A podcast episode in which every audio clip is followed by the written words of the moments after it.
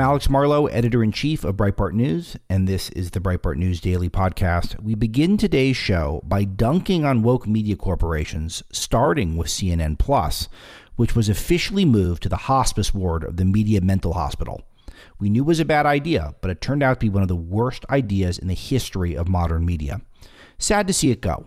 Actually, not really. Florida advanced the bill that would remove special privileges for Disney, which is excellent, and MSNBC is encouraging you to hand out masks to strangers and ba- badger them into wearing them. Yes, really.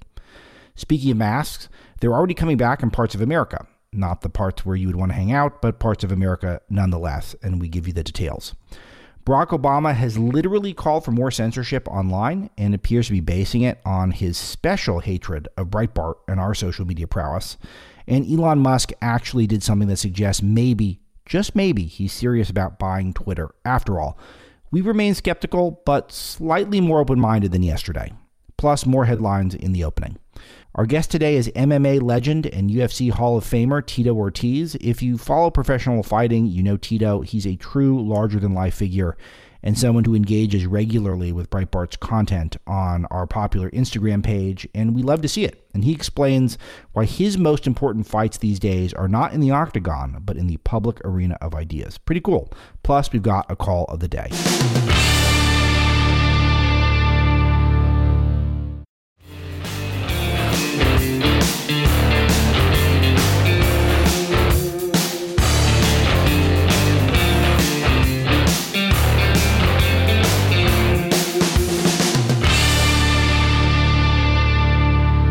Start with where you think I'm going to start, with some heavy gloating, and I will allow for CNN's Brian Stelter to deliver the news. Let's play cut nine, please.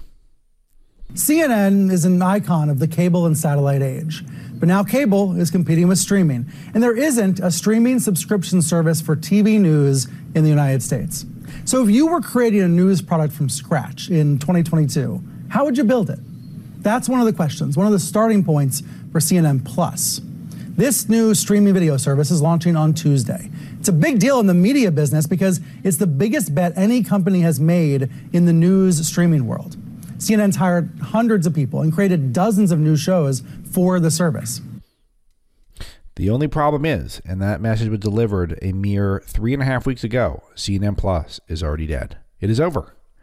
And I, I will say, I said this on the show, and you know, sometimes when you have a show like this, you have to give opinions and you have to say some things.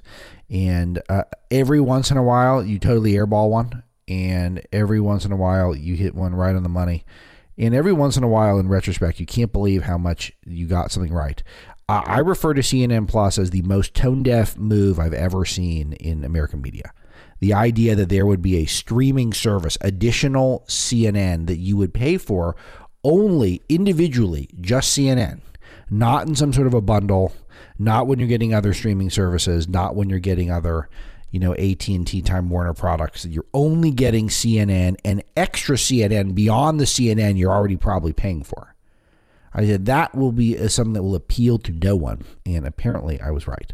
Because Warner Brothers Discovery, which is now I guess what the new company is called, will reportedly shut down CNN Plus 23 total days after announcing streaming service. How delicious is that? Uh, so April 30th will be the last day, and they have fewer than 10,000 daily views, which is unfathomably small.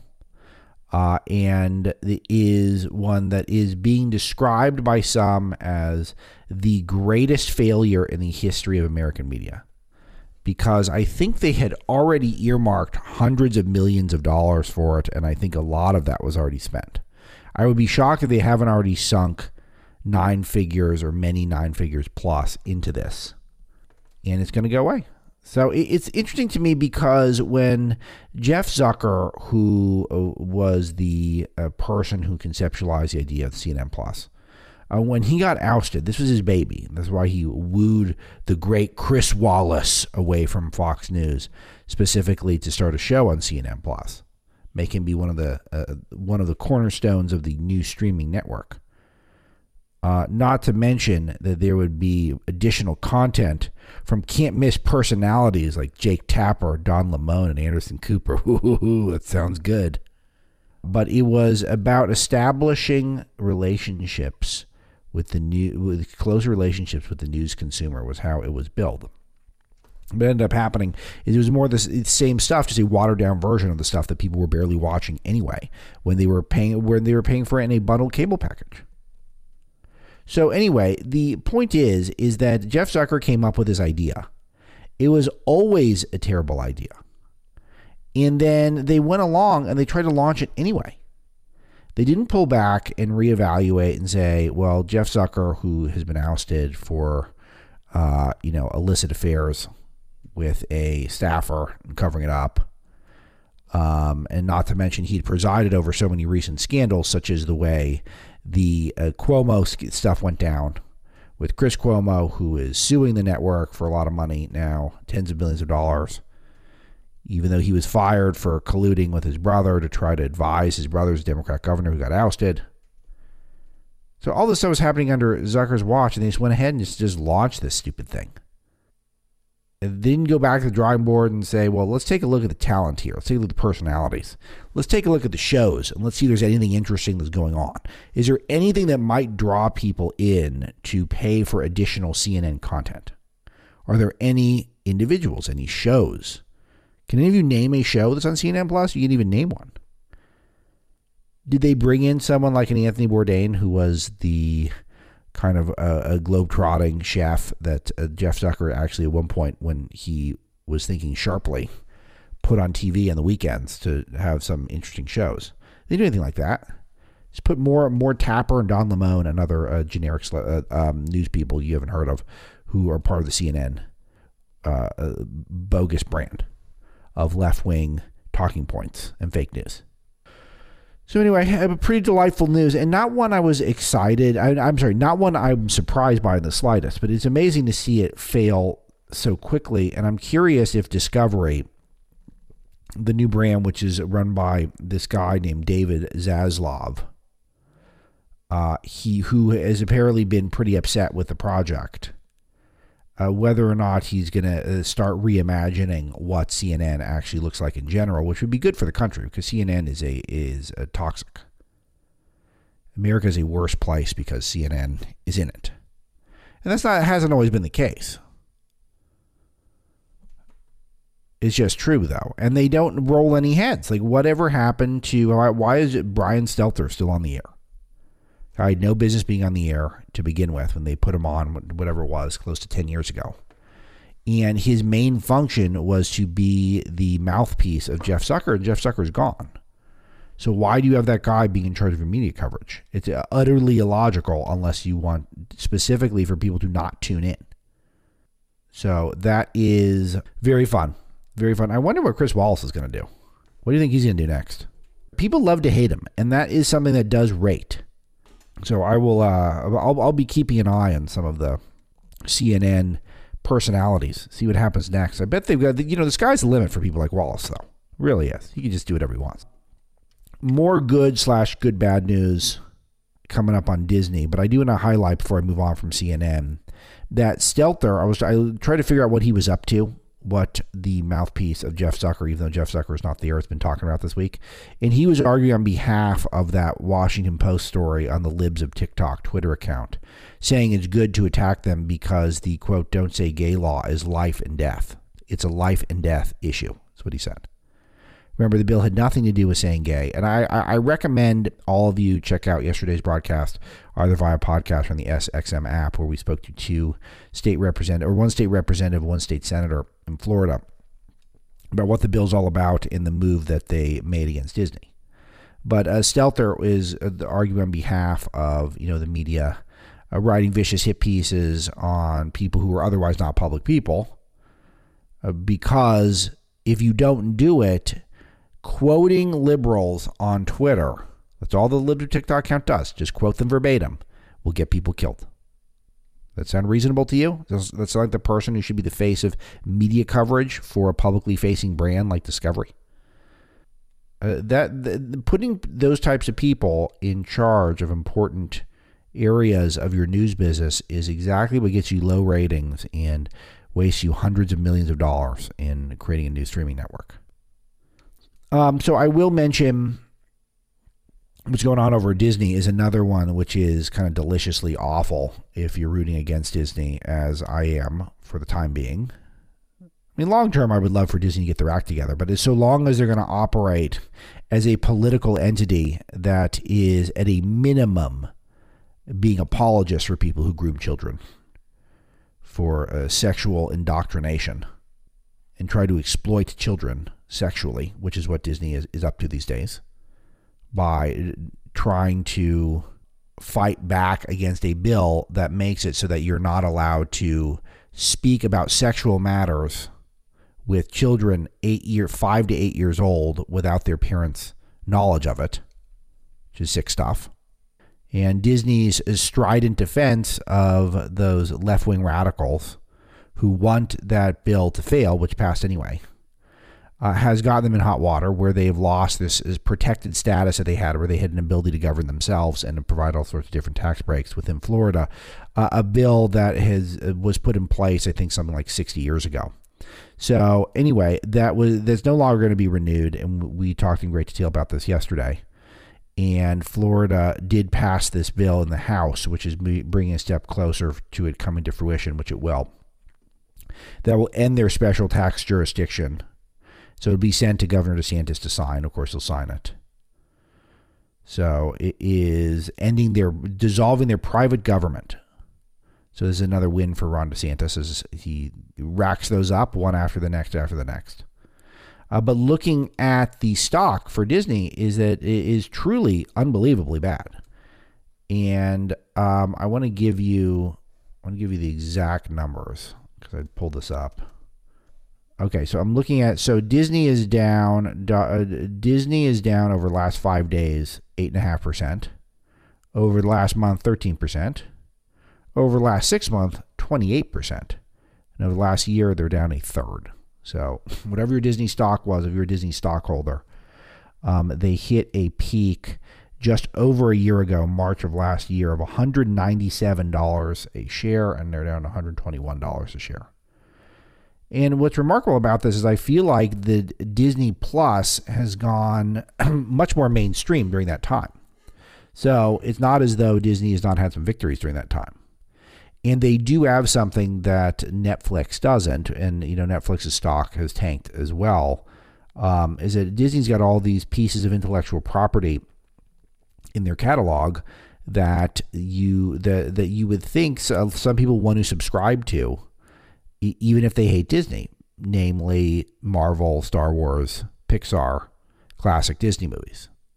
So that's Disney Plus, and then not to mention that they've got uh, the, the theme parks, which are seem to be incredibly crowded still, even and now coronavirus winding down. You think people are going back to those? Still stock plummeting. Pretty amazing. This is one of the most ultimate examples of getting woke uh, and then going broke. So we're, we're closing in on erasing all their gains over the last five years. So we're very close to that. Could hit that today, conceivably. So to where it was five years ago. Pretty wild. It is now below where it was in um, three years ago. So that's pretty disappointing. You can imagine that erasing three years of gains, the Disney stockholders are probably none too happy. And it's all because of the weak leadership of Bob Chapek, who is one of these guys who is generic looking, cis hetero boomer white male who just got rolled by millennials within his company, the wokesters. The people get worked up on Twitter and get their viewpoints from uh, places like MSNBC. Speaking of MSNBC, an MSNBC doctor says carry masks with you, extra masks, and badger others to wear them a doctor named Dr. Patel was saying you need to carry extra masks on planes and try to force your neighbors to wear one.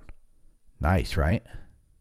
Not enough for you just to wear the N95 mask on your own, but just say, please do me a favor and put on this mask.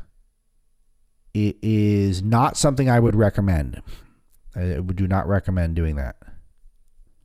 I'll make sure to ask Tito Ortiz, who's a big anti mask guy, uh, how that would go with him you know, six foot four, uh, the, all, the light light heavyweight champion of the world, whatever he is, whatever his height is. It's about right.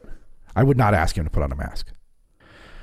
And again, as I tracked yesterday, which is something that's pretty interesting, is that the left is, I think, wanting to use the mask as a wedge issue politically. I think they're into it.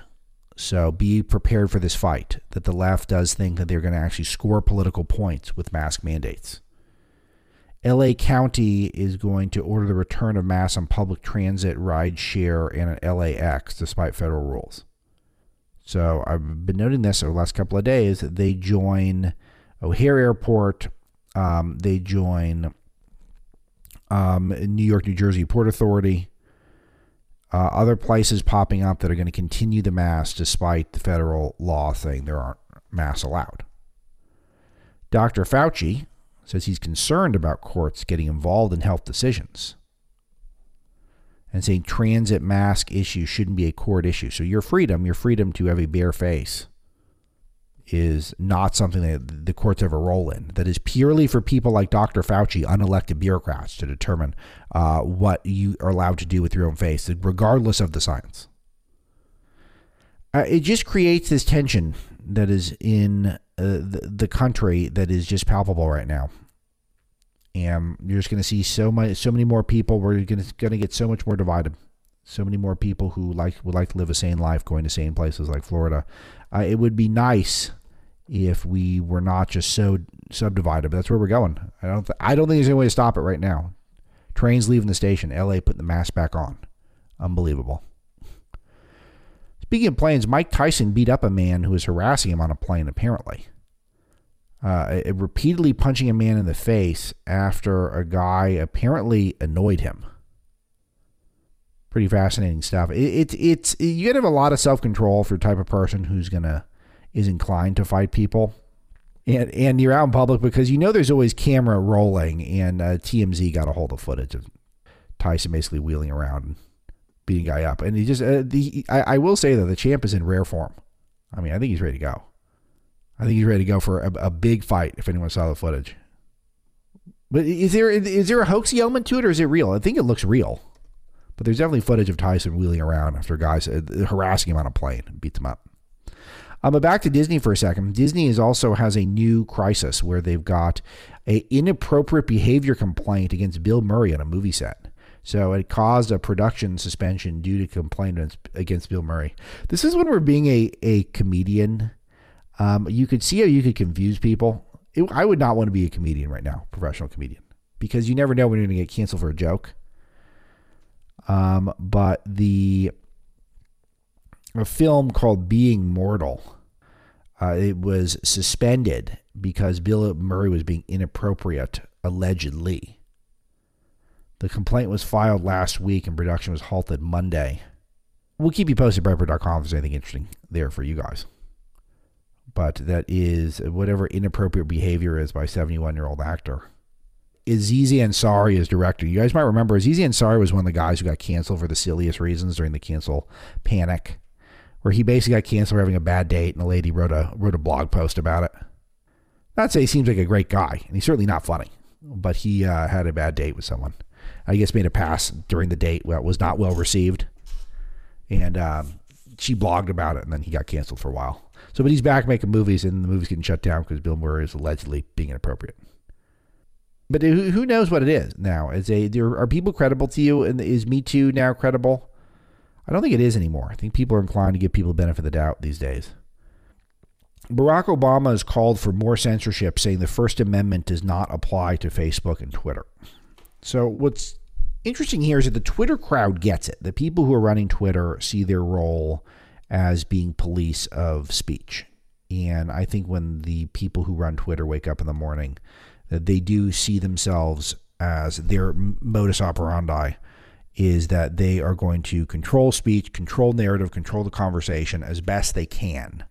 And they don't see themselves as a free speech platform. They see themselves as a platform for ideas, particularly left wing, angry ideas from millennials to incubate and to then start conversations. I think that's kind of what they see their their main role as.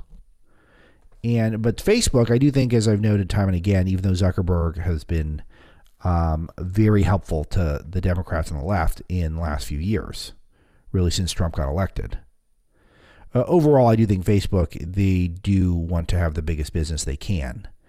And they have an aging user base. So I think that's a concern for them. So I don't know if Mark Zuckerberg wakes up and thinks about censorship. I think he thinks about what makes the business biggest. And over Twitter, they've definitely made the calculation that the way they think they're going to create value is by with more censorship. Uh, but Obama throwing it out there that the First Amendment doesn't apply to them. And this is a dangerous idea, in my opinion, because when the majority of conversation nationally is taking place in these social media platforms, it appears. Yeah, I'm, I'm winging it with the majority opinion, but it seems like that's what it is. Uh, the, to say that the First Amendment doesn't apply, I think, is maybe literally true, but it's a concerning concept to talk about. So he, and this was in a speech, these are prepared remarks. He says the First Amendment is a check on state power, does not apply to private companies like Facebook and Twitter. While content moderation can limit the distribution of clearly dangerous content, it doesn't go far enough. Just openly saying we need to censor more. So just know that this is what is in this is what is in the hearts and minds of the institutional left. This is what is in the hearts and minds of mainstream Democrats right now. They're not liberals. This is not a liberal idea. This is an illiberal idea. This is an authoritarian idea. He says our brains aren't accustomed to taking in this much information this fast, and a lot of us are experiencing overload. Obama warned that dangerous people were using social media to distract the public as well. And are you ready for this? Here it comes. People like Putin and Steve Bannon, for that matter, understand it's not necessary for people to believe disinformation in order to weaken Democrat institutions. You just have to flood the public square with enough raw sewage. I think it's a Breitbart shout out because I don't think Steve is really on social media. He's not on Twitter. I've never seen his stuff on Facebook. I, I, will I will bet you a million dollars Steve's not on Instagram. I don't think Steve has ever really had a major social media presence. The last I think this is Obama being obsessed with 2016. When Steve was executive chairman of Breitbart and we used Facebook, we dominated Facebook. And no doubt that was part of the reason why Trump won. There's just no doubt about it.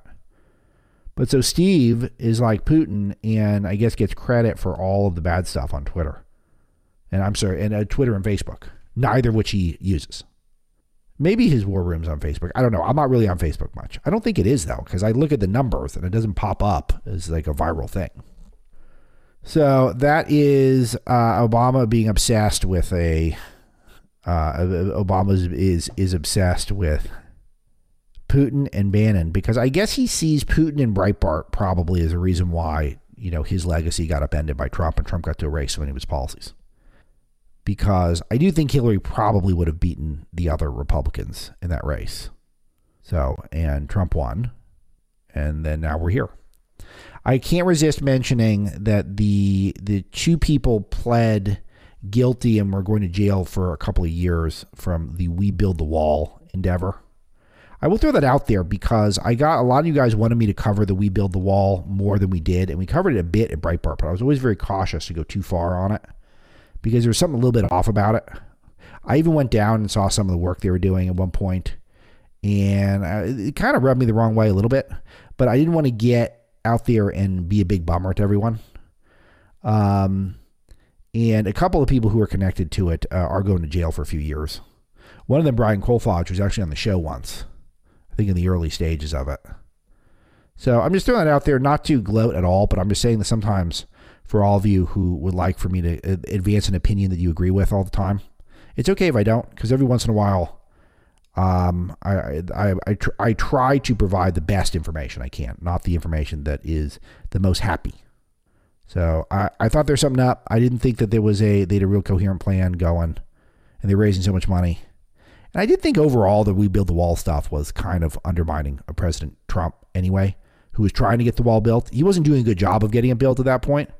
Uh, he though Trump did a, made a lot of progress in the final year of his presidency, but he was kind of slow to be able to get the wall going. And I just thought that people privately building a wall kind of made it look like Trump couldn't couldn't handle it. It's just an interesting lesson. A lot of interesting lessons in that. So a lot of also interesting inviting I think is probably going to take place behind the scenes as some audio leaked from a, a, book from a couple of New York Times reporters they got their hands on, showing that a Kevin McCarthy telling Liz Cheney that he will recommend Trump resign after January the 6th. January the 6th, it was a lot of rawness going on on the Republican side, as you can imagine, after that. Uh, McCarthy said a lot of great stuff since then, and he's been pretty proactive about working with us at Breitbart.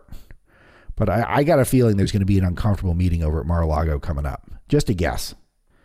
And guys like McCarthy who come from the establishment, who again uh, talk a pretty good game and have for a while at this point, the base is very cautious, is very conscientious of this stuff. The base is not going to be overly forgiving, I think, of establishmentarian types who are seen as disloyal to the MAGA cause. I'm not saying that as a, I'm just saying as a simple statement of fact. I'm not judging that statement, but I do think you can't be going around talking about impeaching Trump and the, have the base uh, forget very easily. So, but it's interesting at the moment because it doesn't seem like there's anyone else who's vying for the Republican speakership at this time. So um, I'll, I'll be curious to see if that narrative goes anywhere. One more, and I guess this is my new tradition, is ending the opening of the show with an Elon Musk update. So Elon Musk is exploring a tender offer for Twitter, and believe it or not, this if you want to read about the offer, Allum Bokhari's got a great uh, uh, update on it. This is the first time that I feel like he's not totally full of uh, BS. The offer itself looks at least r- remotely serious because he's outlined exactly where he's going to get the money to buy Twitter if he does buy it. Um, and it, as I said on the show right away, he easily could raise the money. It was not going to be a big deal. And uh, another thing is that the he's basically using his personal stock in Tesla to get the uh, banks to back him. So he's sort of personally guaranteeing it with Tesla stock which is the strategy that John Carney thought he would take. And does send a serious message. And also, I didn't catch any pot jokes in the offer. So the offer went up a little bit. Not enough, I think, to get the job done because it's still significantly under where uh, Twitter uh, traded at within the last 12 months. So it's still far below that. But he's kind of bumped it up slightly above the $42 billion pot reference so I think now we're in the sort of $46 billion range. So we might be closing in on something that could be something really for consideration. I will be on Dr. Gorka's show on Sunday on Newsmax, and we talk about this stuff. And I basically give him my take, which we talked about on radio yesterday with him, that it'd be great if Musk does buy Twitter, but he just does not have the background of a free speech guy at this time. Works closely with CCP and has for a long time um, has the, actually requested censorship uh, from the CCP. He's made people sign non disclosure agreements to test new uh, iterations of his Teslas. He's blocked journalists from checking out his Gigafactory in New York. So he's new to the cause if he's a pro free speech guy. But if he's new to the cause, welcome. And uh, I, I, will say that I think his offer went from goofball to, I will say, semi serious. I won't say totally serious. I still think it's most likely he's not going to pull it off. But I think that now we've got something semi-serious on the table, and we write it up at Breitbart News. So um, uh, that's, I suppose, some light good news, particularly for you Musk fangirls out there.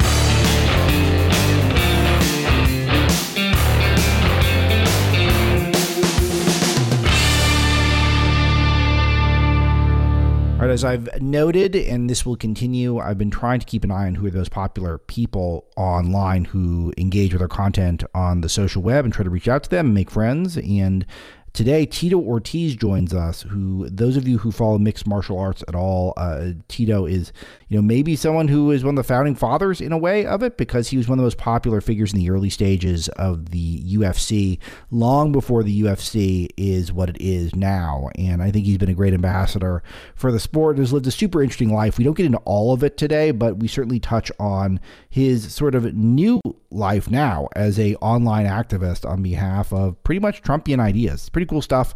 Uh, you'd love to see this type of stuff emerge, and here he is, Tito Ortiz. Tito, thank you for uh, doing this. Awesome. Thank you, Alex, for having me on the show. I appreciate it.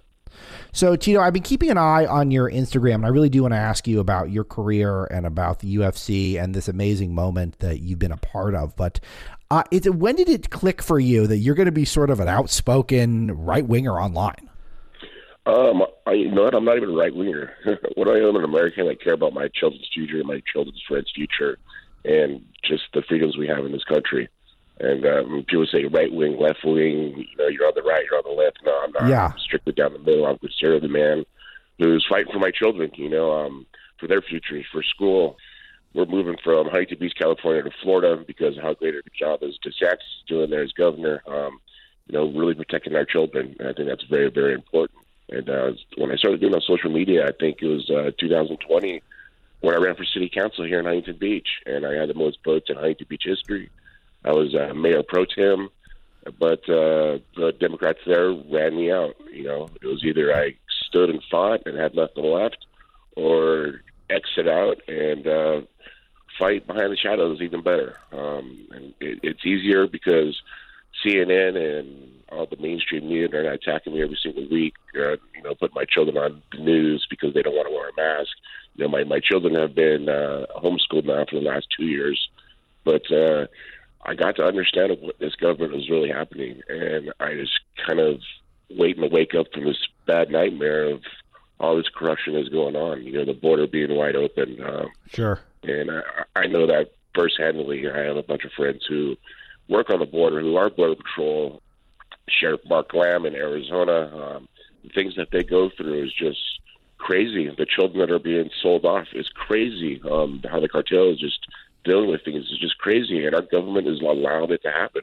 I mean, this Biden regime of what they're doing is just it's disgusting. This is not what this country is about. And the reason I say that is because I traveled the world. You know, I've done to every, I've been to other continents, uh, other countries, and I've seen how they run their country. And I come back here, and I've always been thankful to come back to America and say, God, damn, um, nice to be home.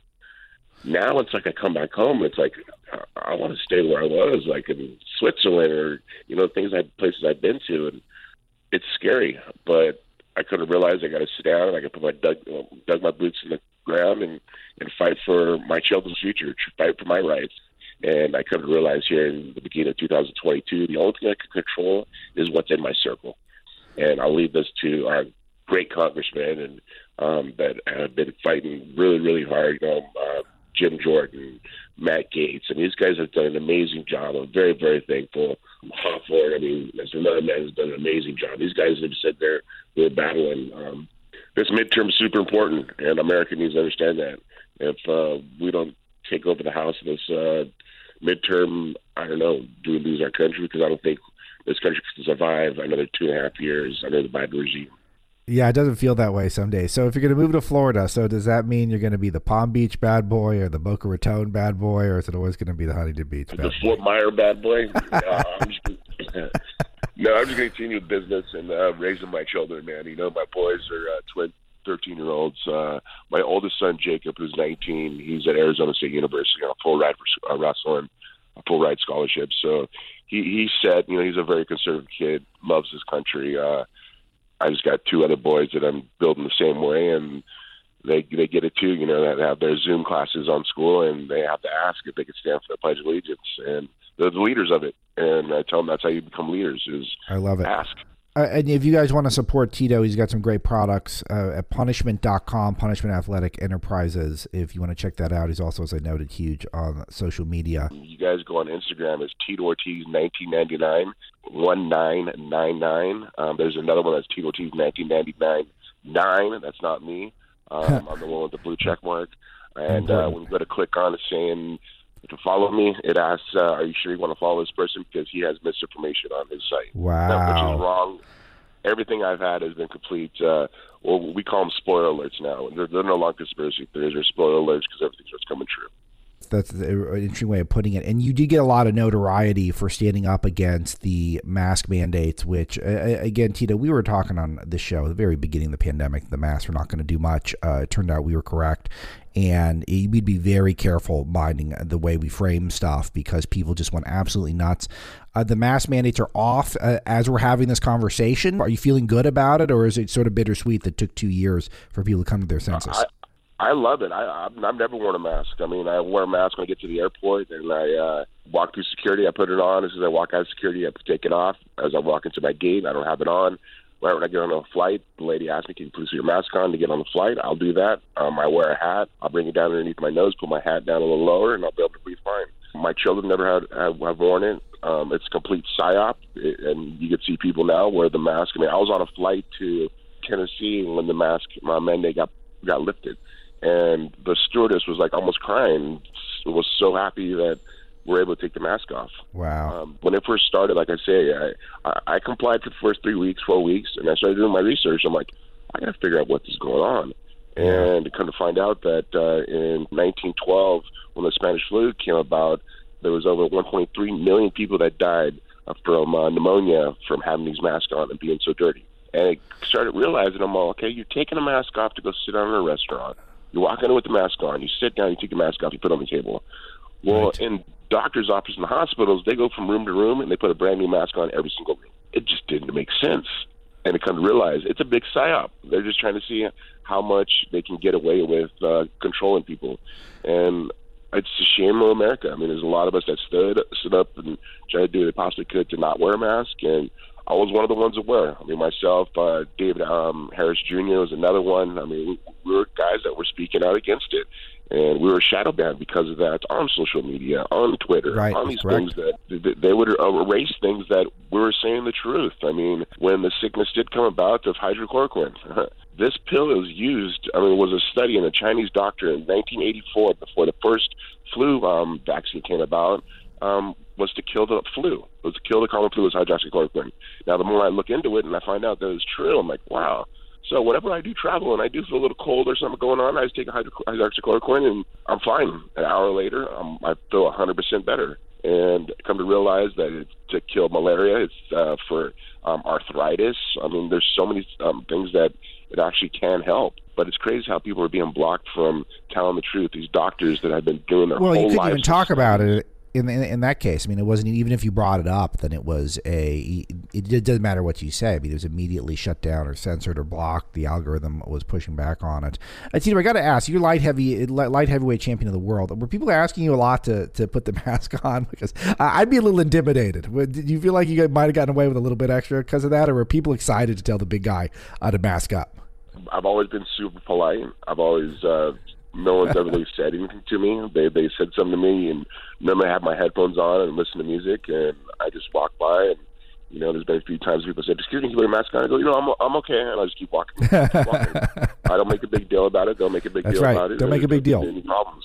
And then my Uh, wife's done the same thing too, going Uh-huh. to going to uh, the markets and so forth. And someone said, "She's no, I'm okay. I'm fine, thank you." And just walk, and that's the best way to do it. I mean, if you want to make a fight with somebody, the best thing is to come back at them with aggression. And I've always known that. I mean, of course, taking psychology in college, uh, I've learned that if you could diffuse the situation right off the bat, the best thing to do is kill them with kindness.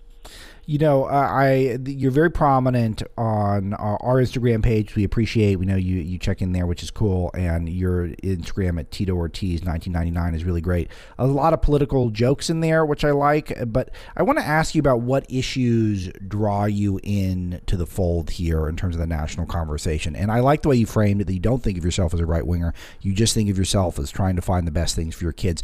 Uh, that's really how I think of it every day. It just turns out that I, I look at the ledger and all my views kind of align with the right for the most part. But it, you're thinking about your boys. You're raising young boys. I have young boys. What issues make you most concerned about their future that we need to be involved in today? That I'm, I'm I'm making men. I'm not making children. I'm not making a child that can um, choose his gender. That is wrong.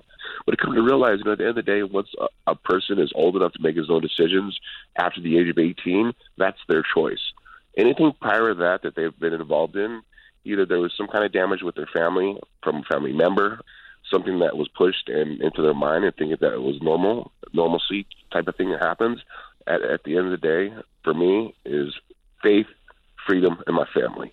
That's what I care about. And the things that they're trying to teach you, the critical race theory, my children didn't even know what a black kid was until they're in fifth grade. They said, "Oh, I met this new brown kid. He's a cool kid, cool, such a cool kid. Oh, cool. What's his name? So Tyrone. You got to meet him." I was like, Haha. I pat myself on the back because once again, yes, we don't judge a person by their color. We judge a person by their character, plain right. and simple. And it's always been like that. I've always grown up like that. I mean, when I was on city council, every week they were calling me a, a skinhead white supremacist. I'm like, guys, you understand that I'm Mexican, I'm French, I'm Irish, I'm uh, African American, I'm Portuguese. I mean, I'm, I'm a mutt. For you guys to say that is wrong, and it was because I voted for Trump. It's because I worked yeah, for Trump and I knew right. know, know what type of, type of person Trump is. That, that, that's the definition of a racist now. Just if you voted for Trump. Yes, and like once again, that critical race theory stuff is I can't have my child live and learn that stuff. No, the, once you once you stop talking about it is when it goes away. People continue to talk about it, continue this conveyor belts over and over, just hate speech after hate speech of this person deserves this. No, work for it because I was a kid who had nothing. My mom and dad were heroin addicts. My mother got sober, took me away when I was wow. 13. I had an opportunity to become someone great because I believed in hard work and dedication and chasing this American dream. This American dream is alive. When Obama said the American dream is no longer alive, he lied. And when is the line drawn where our government steps up and cares about the American people and stop caring about the rest of the world? That's my question: is when does that happen? When are the American people? What about all of our uh, veterans that come home and well, there's over 50,000 veterans that are homeless right now. I mean, I, I do so much charity work with uh, Real Warriors Foundation out of uh, here California, Florida, to bring veterans out fishing, you know, to help them get sober, to stop drinking, to to think they have a second chance at life because they went to war for us, they came back home, and all of a sudden everything in uh, Afghanistan's gone. Uh, I mean, I have like four or five friends of their brothers that end up killing themselves after this Afghanistan stuff went through, and I just like, listen, man, you guys need someone to call. Please just call me. And they do. A lot of my brothers, they all reach out. I mean, I never served myself. I've always been a civilian, but I've been to Iraq six times from 2005 to 2011. I've always been there. Visited almost every uh, base in the United States, uh, in Japan. God, I, I've been to so many through my career. But once again, it was giving back to our veterans, and I'm going to continue to do it. And this midterm is super, super important for America, I believe. And uh, hopefully uh, the Democrats and the left keep shooting themselves in the foot, and the truth keeps being exposed. You know, at the end of the day, the truth will set us free, and I just I hope that we got to fight for it. Yeah, they are shoot, certainly shooting themselves in the foot. Seems like on a daily basis these days. Uh, yeah. Again, Tito Ortiz is my guest, UFC Hall of Famer, former light heavyweight world champion at Tito Ortiz 1999 on Instagram, but he's also on Twitter. He's got punishment.com for his athletics enterprises. Uh, Tito, you were you debuted in UFC 13. I mean, we got to be hundreds of UFCs in. Uh, did you have any idea what it was going to turn into back then? Uh, did you know? Did you see the vision for it? Because it just it's pretty stunning that it's pretty much the biggest sport in the world now. Yeah, I knew it was going to be. I mean, I fought UFC 13 May 30th, 1997. I fought for free. I was on uh, scholarship wow. time for wrestling. And so I did it because I wanted to see how good I could be. And uh, a year and a half later, I became the world champion. I understood it was going to get huge, but I remember telling the Fertittas, the owners of the of UFC, who ended up selling it for $4.5 billion. That's the B billion, um, that they had to educate the public on what we were really doing, what sure. the takedowns were, what the submissions were, and that's when they came out with uh, the Ultimate Fighter. I did Ultimate Ultimate right. Fighter season three. Um, got some of the highest ratings of uh-huh. 4.5 million viewers in one night. You know, we, we did some really big numbers. Then did again in uh, 2011, and I was one of the best coaches on the Ultimate Fighter. Um, they did a, a rating of it of you know who were the best coaches, and I was number one. I was very thankful, but once again, I'm coming from a coaching background. I mean, that's what I went to school for. I didn't realize I was going to be a fighter until I was junior in college, and I took a chance. I got injured um, for one of my friends, Jay Carmen, who wrestled at Arizona State University. Um, I had an anterior compression syndrome on my leg, and I almost lost my foot. But uh, luckily, I went to the hospital. They put me on medication. Um, I stayed in bed for a, a month, and then uh, come to realize that the coach didn't care about me. Never called me once, so I packed my stuff up. I left. I got a job uh, here in Huntington, and then I started training, and I fought. And got almost a year later became the world champ, and I was very fortunate. But I knew this this sport was going to be this big. It was just you had to educate the public on what the sport was truly about. Uh, there's so much to it, and that's what's interesting about it. And then a lot of people in prior generations grew up on they maybe they were uh, wrestlers, or they were boxers, or they did jujitsu. You used to do all of it, and you were pretty much uh, mixed martial arts native. I mean, I think now a lot of kids grow up learning all the various disciplines. Uh, how much more challenging is it to know a lot of disciplines, to be able to grapple, to be able to uh, to to be able to fight, stand up, all the different elements of it? Well, I think it's just like uh, I mean the comparison, like boxing compared to MMA. I try to compare uh, checkers to chess, and chess being MMA. I mean, you could win yeah. the matches in so many different, so many different ways. But it's a lot of work. It's a lot of repetition. It's a lot of, uh, you know, just dedication. It's a lifestyle. It's not something you're going to do. Oh, I'm going to go train three days a, a week. Exactly. No, it's six days a week, eight hours a day of grinding for you know three months, four times a year. I mean, it, it's it, it's a grind and it's hard. I mean, I've been doing it for 20 years, but still, it it it, it makes me uh, keep me on my toes, keeps me in good shape. Uh, be able to show other people the stuff that I've gone through, you know, with the ground and pound, um, the takedowns, striking that I've learned over the last five, six years, maybe a lot better. But once again, for my children, they're in jujitsu and wrestling. I mean, I I didn't get into it until I was a freshman in high school, and they've been doing it now since they've been five years old. It's the hard work pays off, and I'm trying to teach my children that, and uh, they're getting it. Do you think it's probably tougher now because so many people grew up watching it, and it's been such a such the sport is so mainstream now versus when you were uh, coming up, or was it harder when you were coming up because there was more unknown? There's probably less uh, training and, and nutrition knowledge that there is now, and how to uh, schedule your life and how to run your day. It, so, what do you think is harder? Um, I think the hardest is uh, making sure they get the right training in from the right people and being well rounded in all verses of jiu-jitsu, wrestling, uh, boxing, kickboxing. Um, of course, cardio, um, the right things to eat. Your nutrition is very big. I mean, this is something I've learned through wrestling while I was in uh, college. So, I mean, my physical education was my major, so I was able to understand those things when I got into fighting. Of you know, don't eat, eat fried foods, no sodas, no candy, no ice cream, none of the stuff that people kind of take it for granted every day of fast food, of going through a McDonald's or a Taco Bell. That stuff I didn't have. I, I couldn't have because I had sacrificed everything to get what I wanted, and that was a world title. So take me through a day in the life when you're coming up to a fight. I'm not talking about two, three days before when it's right on top of you. I'm talking about four weeks before. You know you're at the top of the card uh, coming up here. You got a big fight against a rival, and you got to be in the zone. It, it describe to me what you're thinking throughout the day, how you're structuring your day. Um, well, I mean, a good thing that I've actually learned through my career. Um, I get up by about eleven thirty, twelve o'clock in the afternoon. I go on my uh, 15 mile bike ride, and uh, right in between the 15 mile, I have uh, 30 flights of stairs that I run. 30 flights of stairs. I do 15 wow. miles back. Um, have a little small meal. Go back to the gym. Uh, we do bag work, mitt work, uh, a lot of footwork stuff uh, for boxing um, kicking bags, you know, elbow and so forth. Uh, just repetition, just up to over and over and over and over. Come back, have another small meal. Go back. We do wrestling, jiu-jitsu. Uh, we do takedowns with submissions.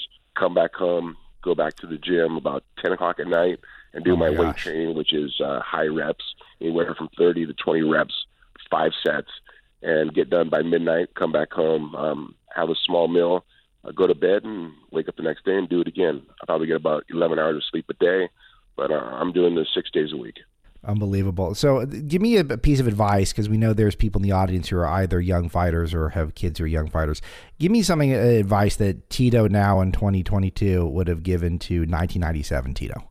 Business wise, make sure everything's in black and white. Make make sure everything's in contracts, and when you sign it, make sure you know you're you're signing your time away at that time, and you're not going to be able to negotiate until the next time you negotiate a contract. Uh, always ask for the world because the worst could happen, you land at your own home.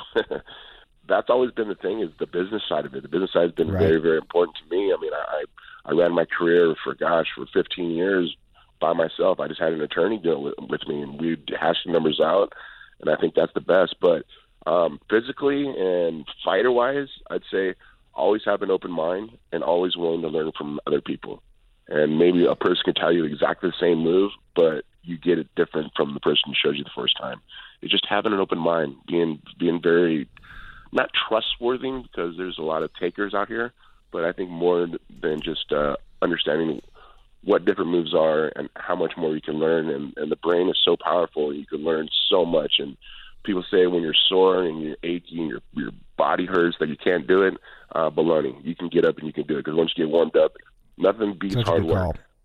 Is uh, what do you think about the culture of the UFC? It seems like there's a lot of people who are into mixed martial arts who do share our sort of mutual politics, and maybe they don't even uh, they're not even aware of why. Uh, but is that true? Is it a true observation, or and and if it is, why do you think it is? One hundred percent. There's so many fighters that love what uh, the conservative side and the views have. Almost all the fighters I know, I mean, they believe in God and they love God, love Jesus, and they came from nothing and they've have the world in their hands, and they understand that they don't want to lose it. You know, um, I, I think when guys have hard times in their life, they become stronger men mentally, physically, emotionally. And in this country of America, there's nothing like it in the world. And I think that's why so many do fight back. I mean, I just came back from uh, Waiting for Wishes events, and there's a bunch of celebrities there, and every single one of them came up to me and said, Tito, thank you very much for doing what you've been doing, the way you've been speaking, the way wow. you've been saying. Like I say, I don't tell lies. I'm not going to lie about something. And I can say that, oh, th- this is because it said no. I, I do my homework. I do my research. Whatever I post, I post the truth, nothing but the truth. So help me God. Super important because I got to look in the mirror myself and be have my integrity of myself. Because at the end of the day, I have two things. I have my name, I have my word, and that's it. Um, and it's important. But I'll, I'll, when I was at meeting, waiting for wishes just this last week in Nashville, so many uh, celebrities coming to me going, Tito, man, thank you, keep it up we can't say anything because if we do, we get canceled. Well, I think all these celebrities that do believe this way, I think we all need to come together and fight as one instead of fighting alone. Because when you fight alone, is that how, that's how you do get canceled. But if we all stepped up and we all came together and we all fight for this glory thing that we call America, this beautiful stuff that we have that's called freedom, we can, we can't lose it. Freedom, we should be able to fight for it. And right now is the time to fight for it. Tito Ortiz at Tito Ortiz 1999 on Instagram. Don't get fooled by any of the imposters. UFC Hall of Famer. Punishment.com for Punishment Athletics Enterprises. Tito, last one for today. Did you have a favorite person to fight or someone you feared the most that always jumped out at you if if he was going to be your opponent? Uh, favorite person to fight had been Ken Shamrock for sure. He at the time he was one of the greatest. They called him the world's most dangerous man. But I put it to him three fights. Uh, you know, there was a lot of good fights. I, I can look back at my career and I fought so many great fighters, and I had so many great fights. I'm just thankful to be doing what I'm doing right now and have my head on my shoulders, and everything's uh, been doing good, man. I'm very, very fortunate. Well, good for you, and keep up the good work. And we're rooting you on in and out of the octagon. Tito Ortiz, really appreciate it. Awesome. Thank you guys, all your listeners. I appreciate it very much. And uh, God bless America. Let's uh, continue this news for me for our children. It's very, very important for our children. And if you don't have a child, believe me, it is until you do. There's Amen. no love like a child, and uh, I'm very, very fortunate. I just want to give them everything that I never had as a kid, and you know, it seems like we're losing our freedoms and uh, our rights, and we can't let this happen. Amen to that. Tito Ortiz, thanks again, my friend. Awesome. Thank you.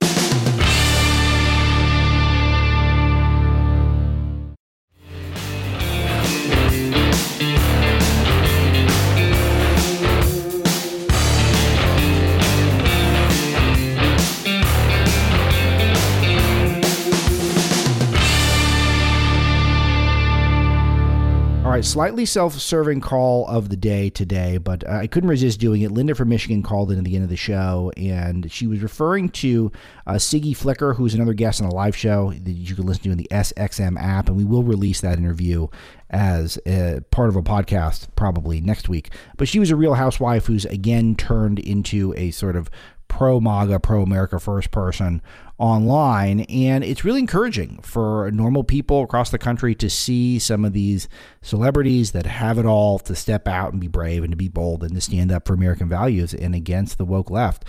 And uh, to see people like Linda get motivated by it and to start making changes in their own life, get more involved, is very heartening. Makes me feel really good. And let's hear from Linda in Michigan, our call of the day. I didn't uh, plan on talking to you on the phone, um, but I've been very encouraged by you this past week, and I really, really tell you the truth. I just want to thank you. And your guest, I have to confess, I did not know of Siggy Flicker. I'm 72 years old. I'm pretty active. I have eight grandkids, and I have been heartbroken these past two years watching my beautiful country be decimated. So um, I'm inspired. I'm encouraged. Um, I joined the Michigan Conservative Coalition to try to be a poll watcher. I'm out of my comfort zone to do things like this, but um, for the sake of my beautiful children and my beautiful grandchildren, I'm encouraged. I'm inspired, and I want to thank you and Siggy both. I'm going to continue now, and um, I'm going to pick up where my dad left off. He's from the beaches of Normandy, and I'm really proud of him. But um, Alex, I just can't thank you enough. You've inspired so many of us, and I'm not going to stop now. Linda, that means so much to me, and I know to everyone on the show and at Breitbart as well. And I think you're doing exactly what you need to do. You need to think about not your comfort zone, but uh, what you can do to give back. And we all try to contribute in our own way. And for some of us, it's much more natural than others, but we all have to do something, uh, do a little bit more than just simply showing up to vote. And if you can do that, I think America's going to be a lot better and more secure place. American I